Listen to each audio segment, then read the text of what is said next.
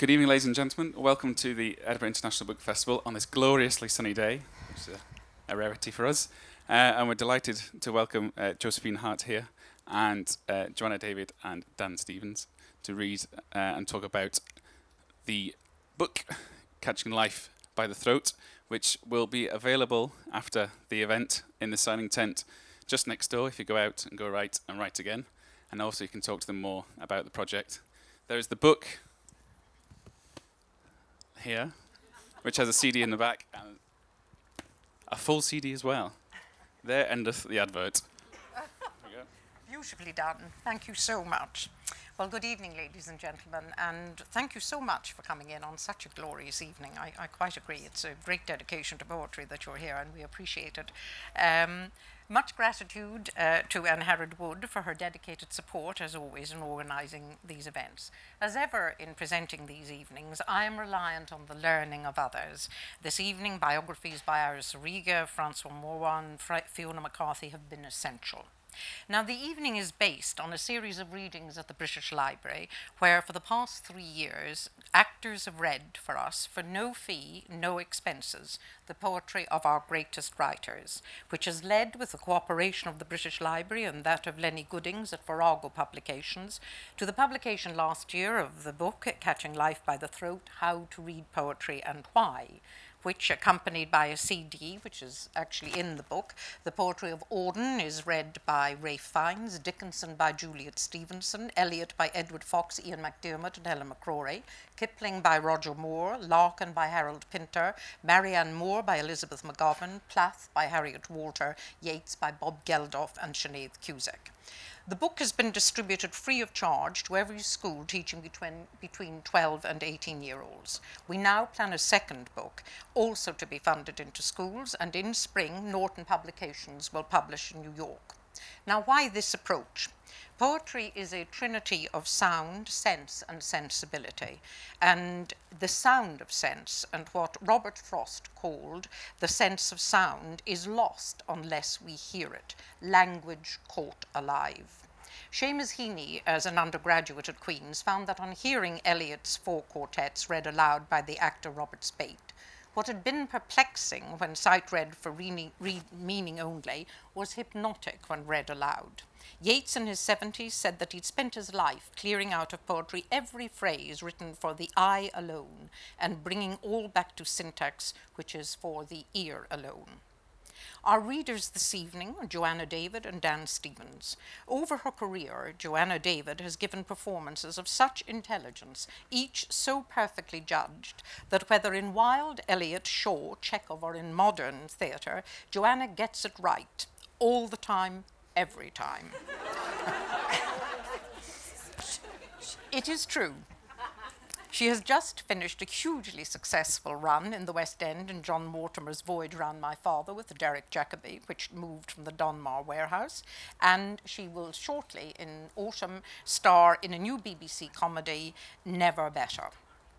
Dan Stevens, since his astonishing debut in The Line of Beauty, based on Alan Hollinghurst's award winning novel, has been nominated for the Ian Charleson Award for As You Like It, has starred with Judi Dench in Hay Fever, stars in the new Andrew Davies BBC adaptation of Sense and Sensibility, and, I have just heard, will play Nicky, which is the part of a lifetime in Peter Hall's planned production of Noel Coward's The Vortex.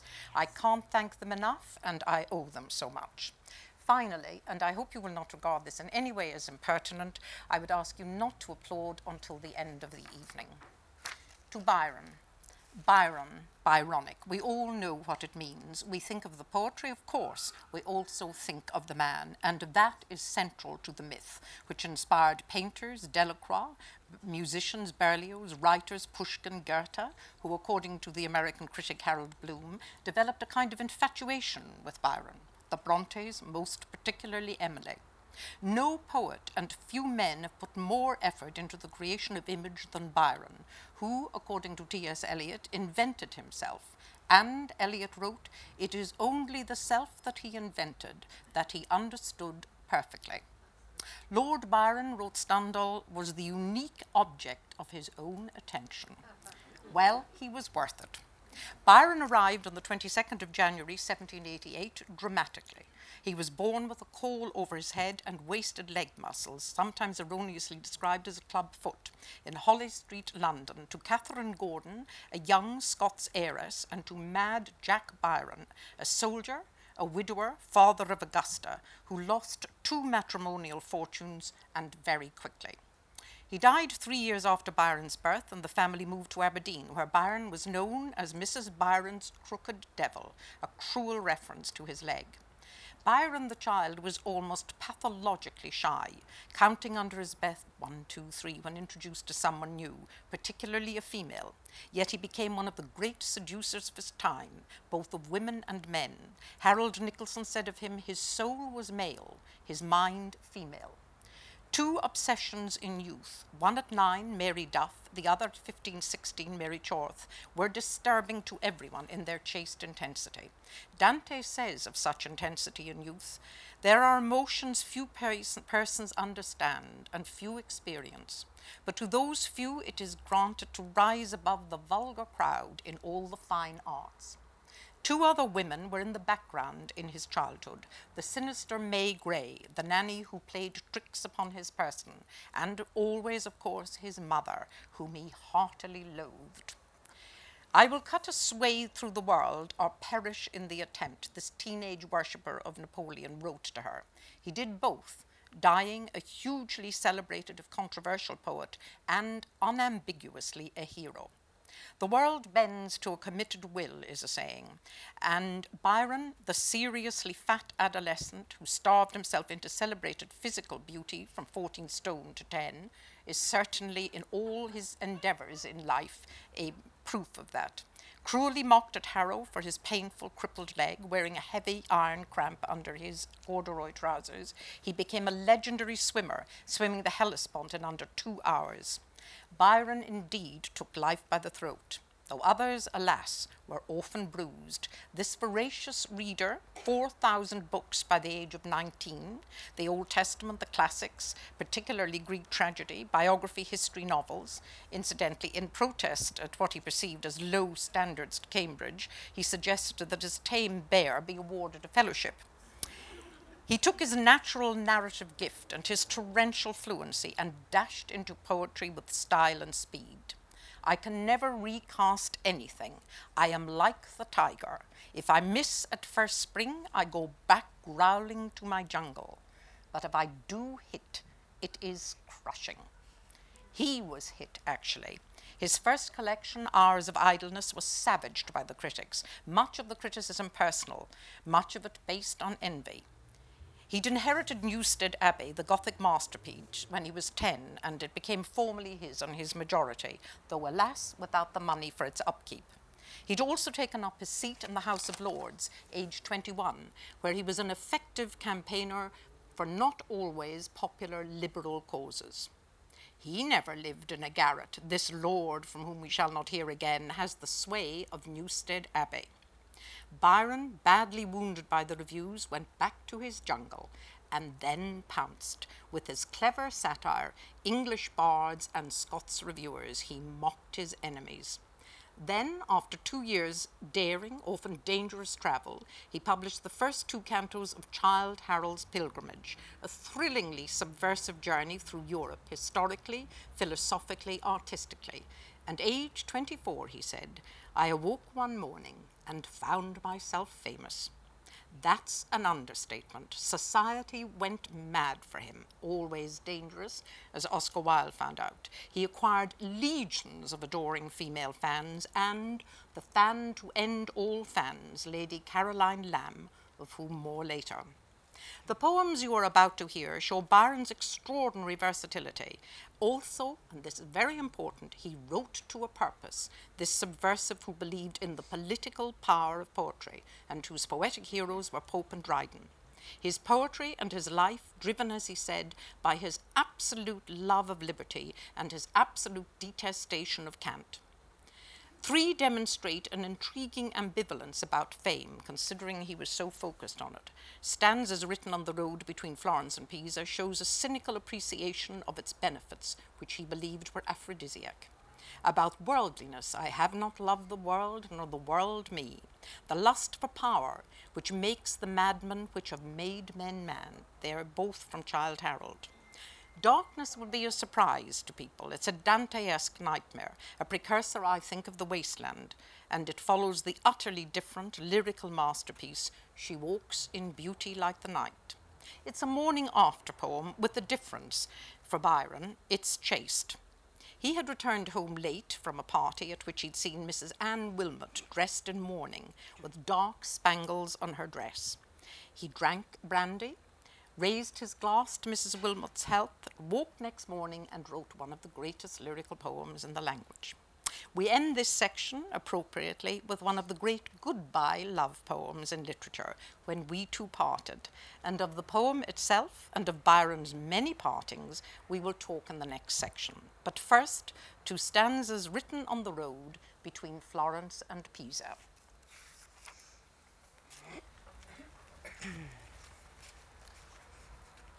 Oh, talk not to me of a name great in story. The days of our youth are the days of our glory, and the myrtle and ivy of sweet two and twenty are worth all your laurels, though ever so plenty. What are garlands and crowns to the brow that is wrinkled? Tis but as a dead flower with May dew besprinkled. Then away with all such from the head that is hoary. What care I for the wreaths that can only give glory?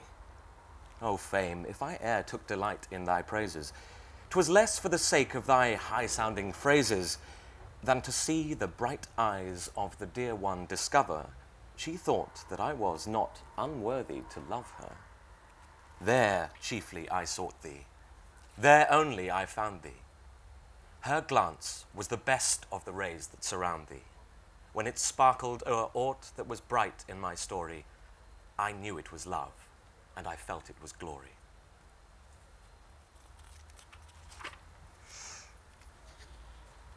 She walks in beauty. She walks in beauty, like the night of cloudless climes and starry skies.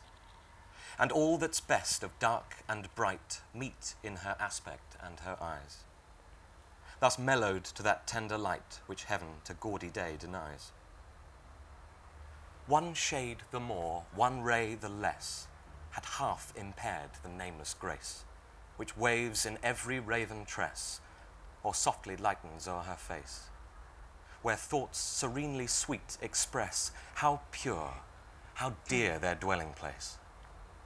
And on that cheek and o'er that brow so soft, so calm yet eloquent, the smiles that win, the tints that glow, but tell of days in goodness spent, a mind at peace with all below, a heart whose love is innocent. Darkness. I had a dream, which was not all a dream. The bright sun was extinguished, and the stars did wander darkling in the eternal space, rayless and pathless, and the icy earth swung blind and blackening in the moonless air.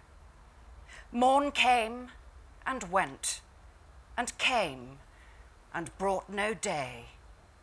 And men forgot their passions in the dread of this their desolation. And all hearts were chilled into a selfish prayer for light.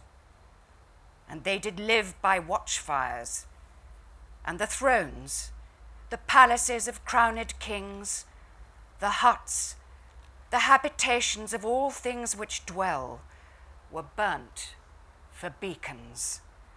Cities were consumed, and men were gathered round their blazing homes to look once more into each other's face. Happy were those who dwelt within the eye of the volcanoes and their mountain torch. A fearful hope was all the world contained. Forests were set on fire, but hour by hour they fell and faded and the crackling trunks extinguished with a crash, and all was black. The brows of men, by the despairing light, wore an unearthly aspect, as by fits the flashes fell upon them, Some lay down and hid their eyes and wept, and some did rest their chins upon their clenched hands and smiled. And others hurried to and fro and fed their funeral piles with fuel and looked up with mad disquietude on the dull sky, the pall of a past world, and then again with curses cast them down upon the dust and gnashed their teeth and howled. The wild bird shrieked, and terrified did flutter on the ground and flap their useless wings. The wildest brutes came tame and tremulous, and vipers crawled and twinned themselves among the multitude, hissing, but stingless, they were slain for food. And war, which for a moment was no more, did glut himself again. A meal was bought with blood, and each sat sullenly apart, gorging himself in gloom. No love was left. All earth was but one thought, and that was death, immediate and inglorious. And the pang of famine fed upon all entrails. Men died and their bones were tombless as their flesh. The meagre by the meagre were devoured, even dogs assailed their masters, all save one, and he was faithful to a course, and kept the birds and beasts and famished men at bay, till hunger clung them, or the drooping dead lured their lank jaws. Himself sought no food, but with a piteous and perpetual moan, and a quick, desolate cry, licking the hand which answered not with a caress. He died. The crowd was famished by degrees, but two of an enormous city did survive, and they were enemies. They met beside the dying embers of an altarpiece, where had been heaped a mass of holy things for an unholy usage.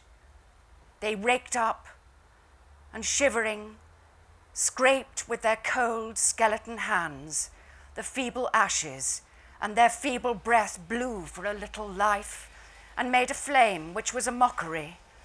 Then they lifted up their eyes as it grew lighter and beheld each other's aspects, saw and shrieked and died. Even of their mutual hideousness they died unknowing who he was upon whose brow famine had written fiend. The world was void. The populace and the powerful was a lump, seasonless, herbless, treeless, manless, lifeless. A lump of death, a chaos of hard clay. The rivers, lakes, and ocean all stood still, and nothing stirred within their silent depths. Ships, sailorless, lay rotting on the sea, and their masts fell down piecemeal. As they dropped, they slept on the abyss without a surge. The waves were dead. The tides were in their grave. The moon, their mistress, had expired before. The winds were withered in the stagnant air, and the clouds perished. Darkness had no need of aid from them. She was the universe.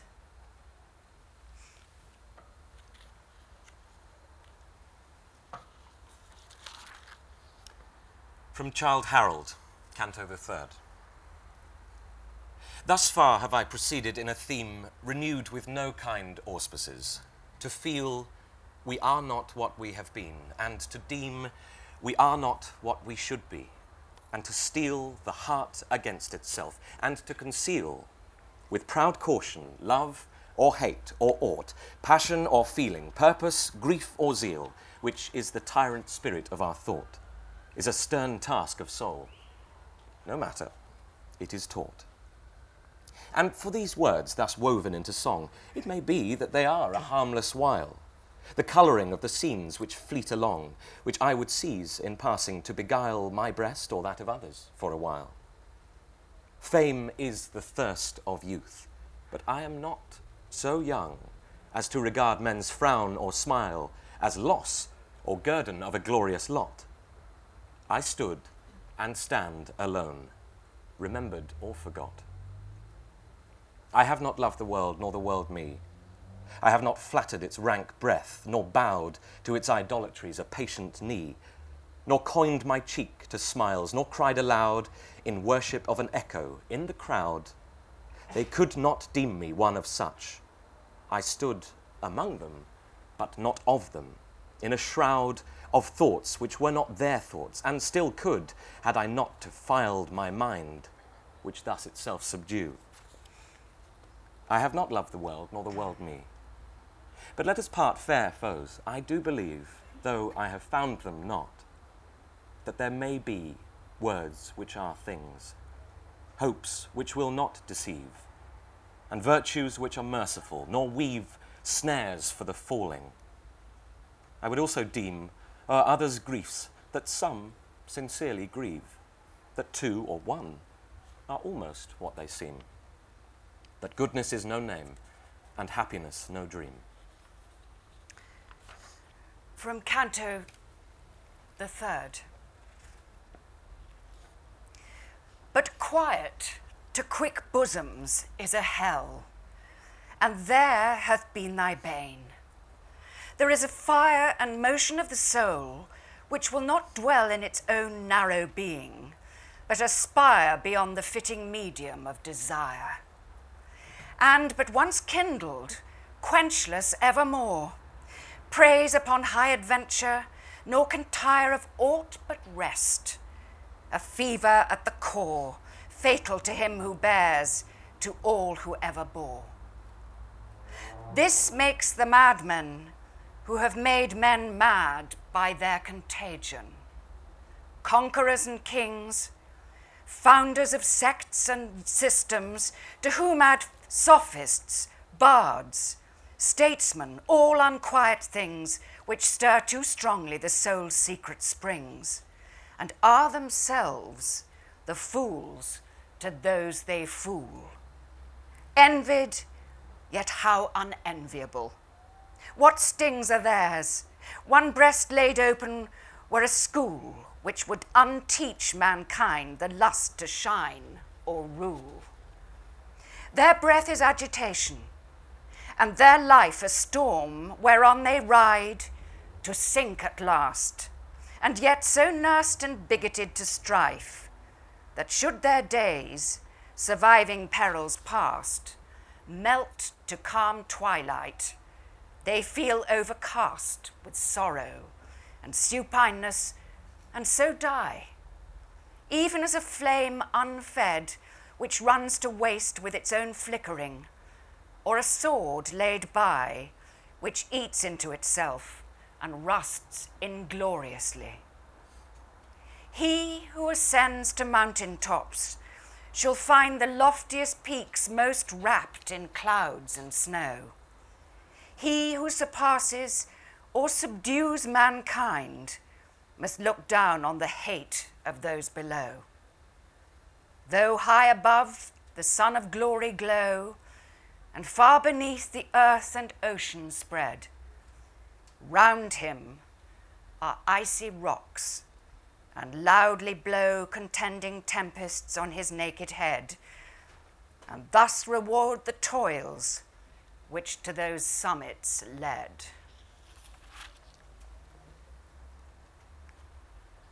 When we two parted in silence and tears, half broken hearted to sever for years, pale grew thy cheek, and cold, colder thy kiss.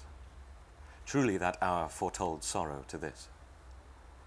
The dew of the morning sunk chill on my brow. It felt like the warning of what I feel now. Thy vows are all broken, and light is thy fame.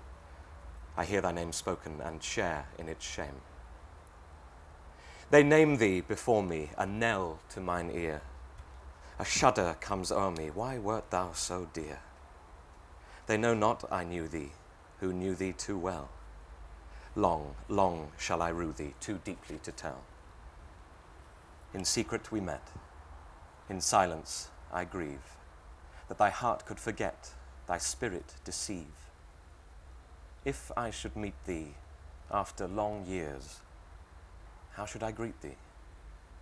With silence and tears. Byron and the women. When we two parted, it's heartbreaking. And this is going to break your heart, but it is key to Byron. The last verse, which to protect the reputation of Lady Frances Webster, Fanny, the woman in the case, he did not publish. He was a gentleman, certainly, but with absolutely no illusions, and this is the last verse to that heartbreakingly beautiful poem. Then fare thee well, Fanny, now doubly undone, to fall, prove false unto many as faithless to one. Thou art past all recalling, even would I recall, for the woman once falling for ever must fall. Lord Byron wrote the young, vivacious, highly intelligent, married Lady Caroline Lamb is mad, bad, and dangerous to know. It's a stunning insight because her obsession with him almost destroyed her. When did she write this? When she first saw him and turned and walked away. Alas, not for long. The famous author of Childe Harold was standing in the doorway of her mother in law's house, surrounded by his adoring female fans. Women threw themselves at Lord Byron, were thrilled when he caught them, and less happy when he threw them back. He felt no guilt. He was a sexual game player. Congreve's line comes to mind If there's delight in love, 'tis when I see the heart that others bleed for, bleed for me. Byron notoriously believed, against the mores of his time, that women were as sexually voracious as men. When accused of ravishment for the umpteenth time, he cried, I'd like to know who's been ravished. I've been more ravaged myself than anyone since the Trojan War. the true voluptuary, and this is a more chilling insight, will never abandon his mind to the grossness of reality. Love. Did he ever love? Well, he deeply loved his half sister Augusta, with whom he almost certainly had a child, and the Countess Guiccioli, whom Iris Origo called the last attachment. There were also many homosexual liaisons. And it was Caroline Lamb's accusation of homosexuality, made in a fit of jealous grief, which was partly responsible for Byron's hounding out of England. The charge was very serious. Uh, ten years before that, this happened, there had been six hangings for homosexuality. There were also rumors of a scandalous menage a trois Byron, his half sister Augusta, and the poet's wife. Yes, Byron had married. Clever, cool, serious mathematician Annabella Milbank, my lady of the parallelograms, he called her, who, who, like Caroline Lamb, initially kept her distance. I made no offerings at the shrine, though I shall not refuse acquaintance should it come my way. The marriage quickly produced a daughter, Ada, was also quickly ended and catastrophically. Byron was accused of gross sexual misconduct within the marriage, which had a most unauspicious beginning. Byron, waking on his wedding night and seeing the dark red drapes which surrounded the four poster bed, had cried out in a voice loud enough to wake his bride, My God, I'm in hell. Exiled and separated forever from Ada, which he bitterly regretted, he lived a scandalously riotous and promiscuous life in Europe, having sold Newstead Abbey, which thus gave him financial security. Amongst many, many liaisons was one with Claire Clairmont, half sister of Shelley's wife, Mary. Claire, with whom he had a daughter, Allegra, from what she described as her ten minutes of passion with Byron, Allegra sadly died aged five, had pursued Byron ruthlessly. He was ruthless in return. I never loved her or pretended to love her. But a man is a man, and if a girl of 18 comes prancing at you at all hours, there is but one way. Through all this personal and sometimes painful turbulence, he remained the dedicated writer and an unbelievably hard worker. He wrote an Armenian dictionary, a notoriously difficult language to master, wrote two acts of Manfred, third canto of Childe Harold, and began his masterpiece, Don Juan, of which he said, It's profligate, but is it not life? Is it not the thing? It is indeed. The early cantos were published anonymously. Its fame and its infamy uh, was widespread. Its author, of course, became quickly obvious. It's a towering narrative and poetic achievement. Of it he said, I have no plan. The soul of such writing is its license. It was translated by Goethe and, said Eliot, is the greatest of his poems, adding, it is full of emotion.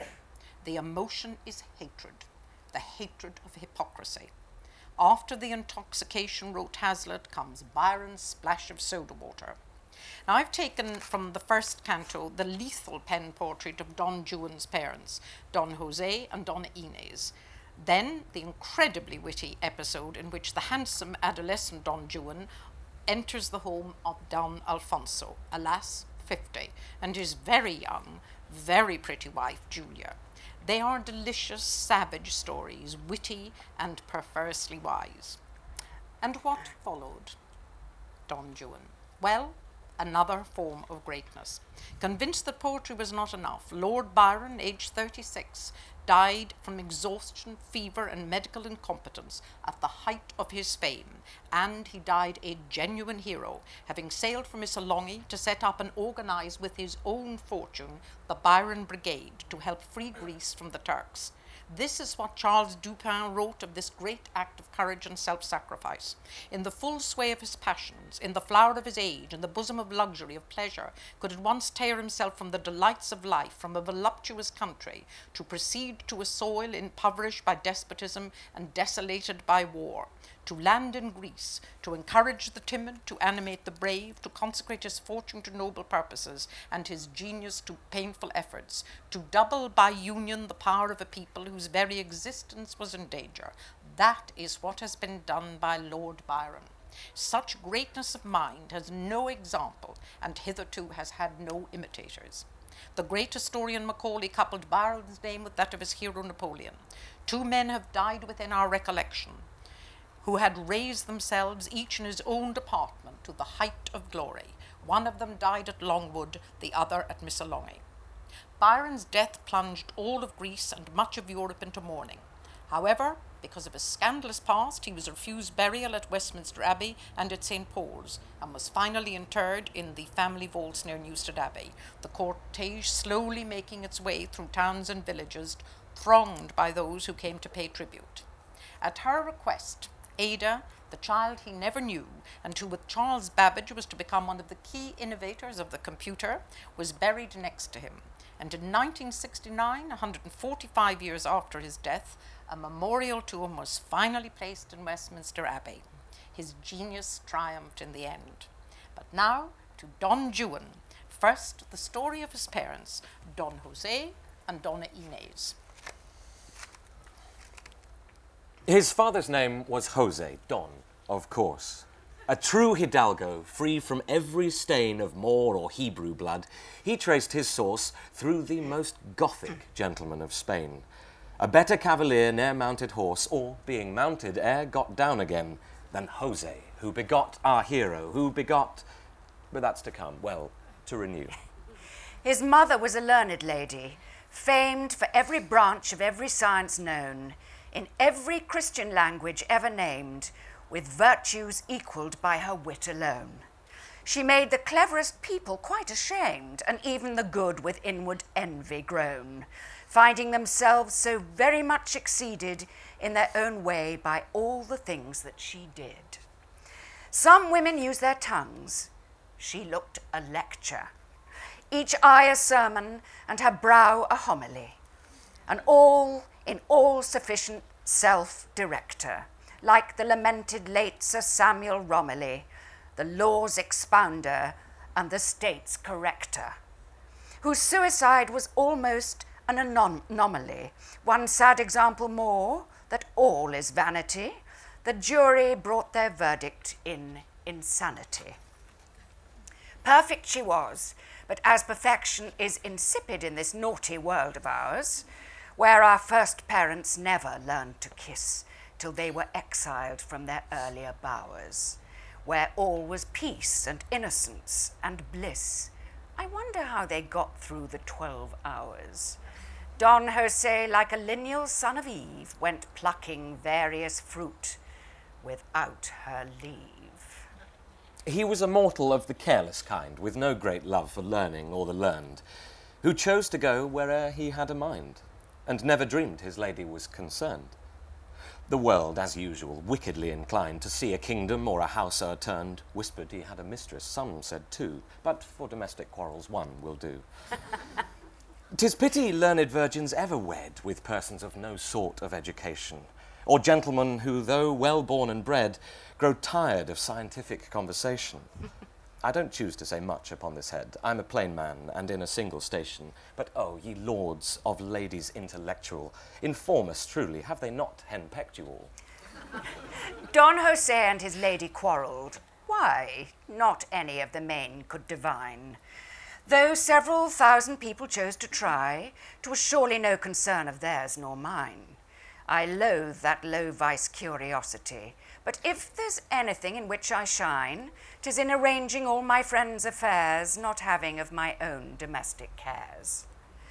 Don Jose and the Donna Inez led for some time an unhappy sort of life, wishing each other not divorced, but dead.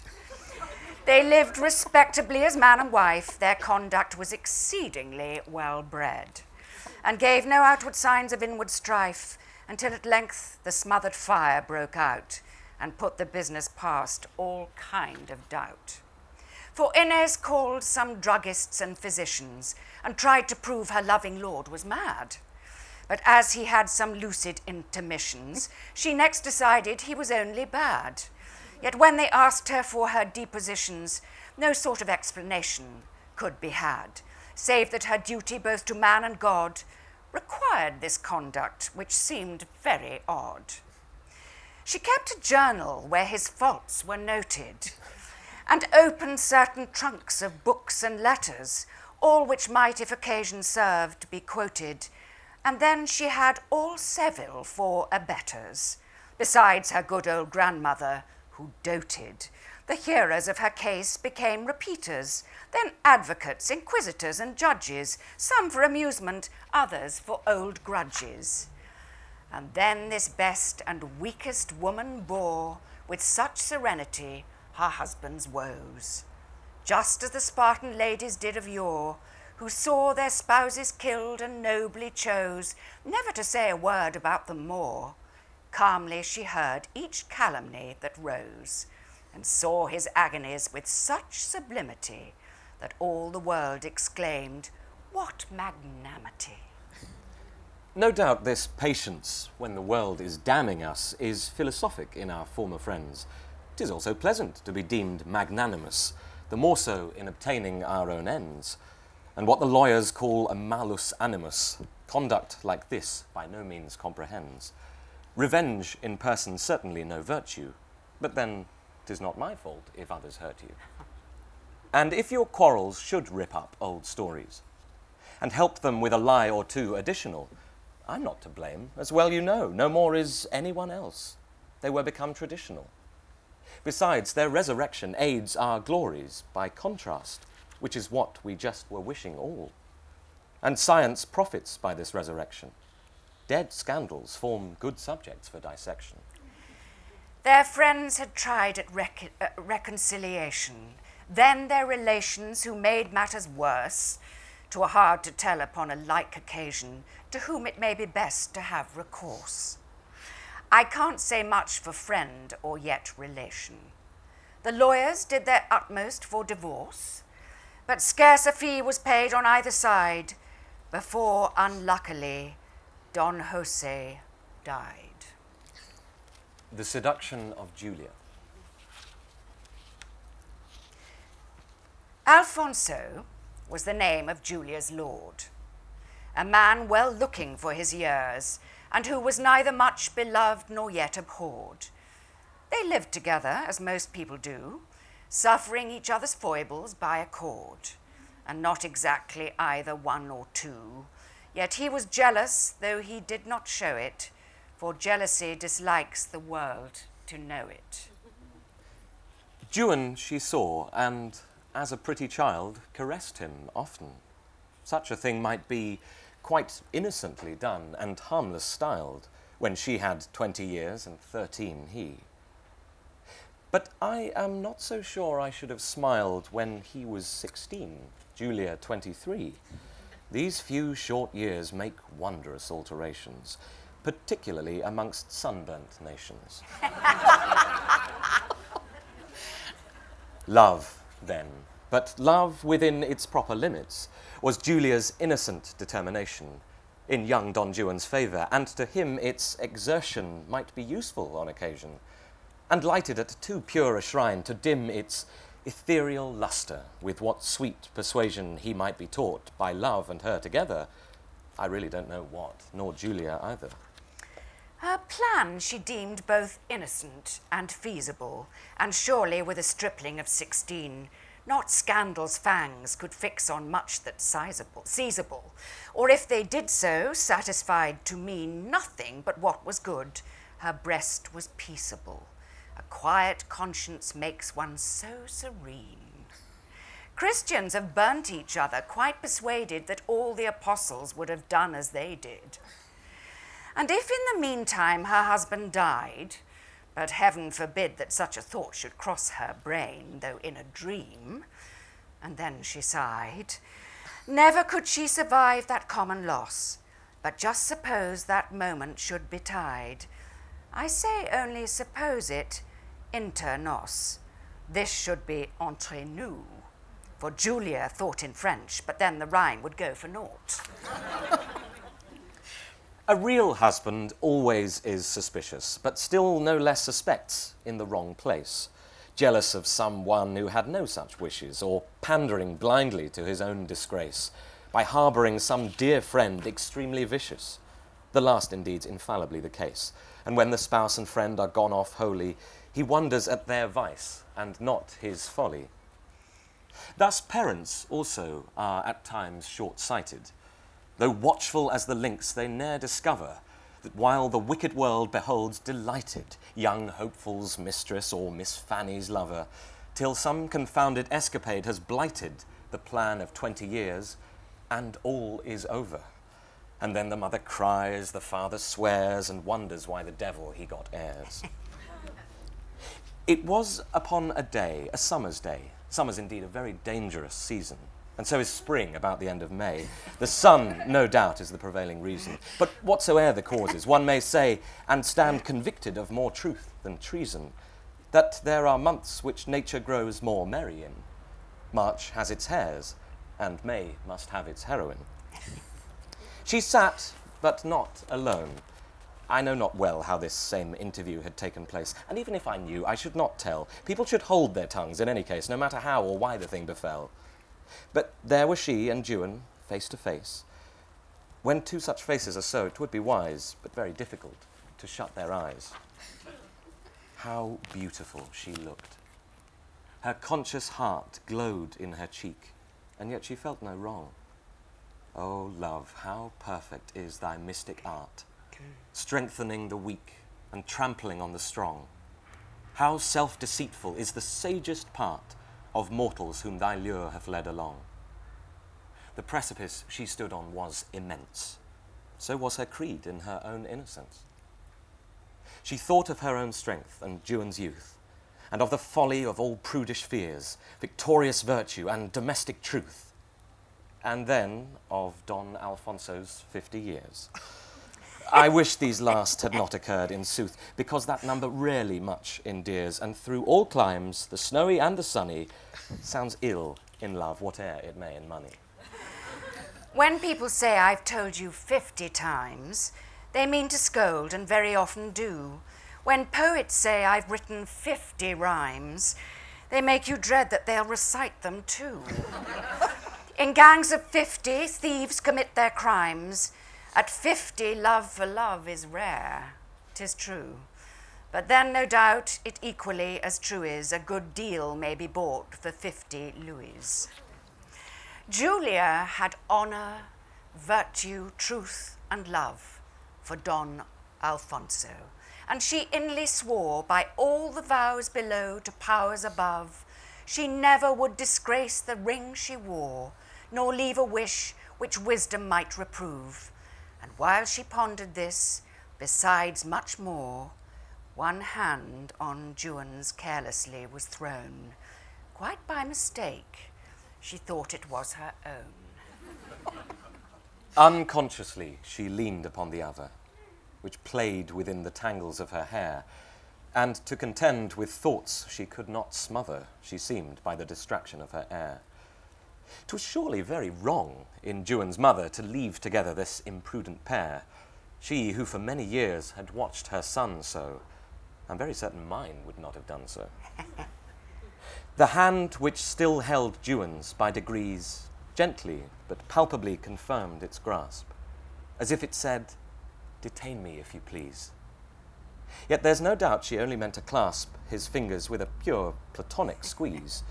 She would have shrunk as from a toad or asp had she imagined such a thing could rouse a feeling dangerous to a prudent spouse. And Julia sat with Juan half embraced and half retiring from the glowing arm, which trembled like the bosom where 'twas placed. Yet still she must have thought there was no harm, or else 'twere easy to withdraw her waist. But then the situation had its charm, and then God knows what next. I can't go on. I'm almost sorry that I ere begun. And Julia's voice was lost, except in sighs, until too late for useful conversation. The tears were gushing from her gentle eyes. I wish indeed they had not had occasion, but who, alas, can love and then be wise? Not that remorse did not oppose temptation. A little still she strove, and much repented, and whispering, I will ne'er consent, consented.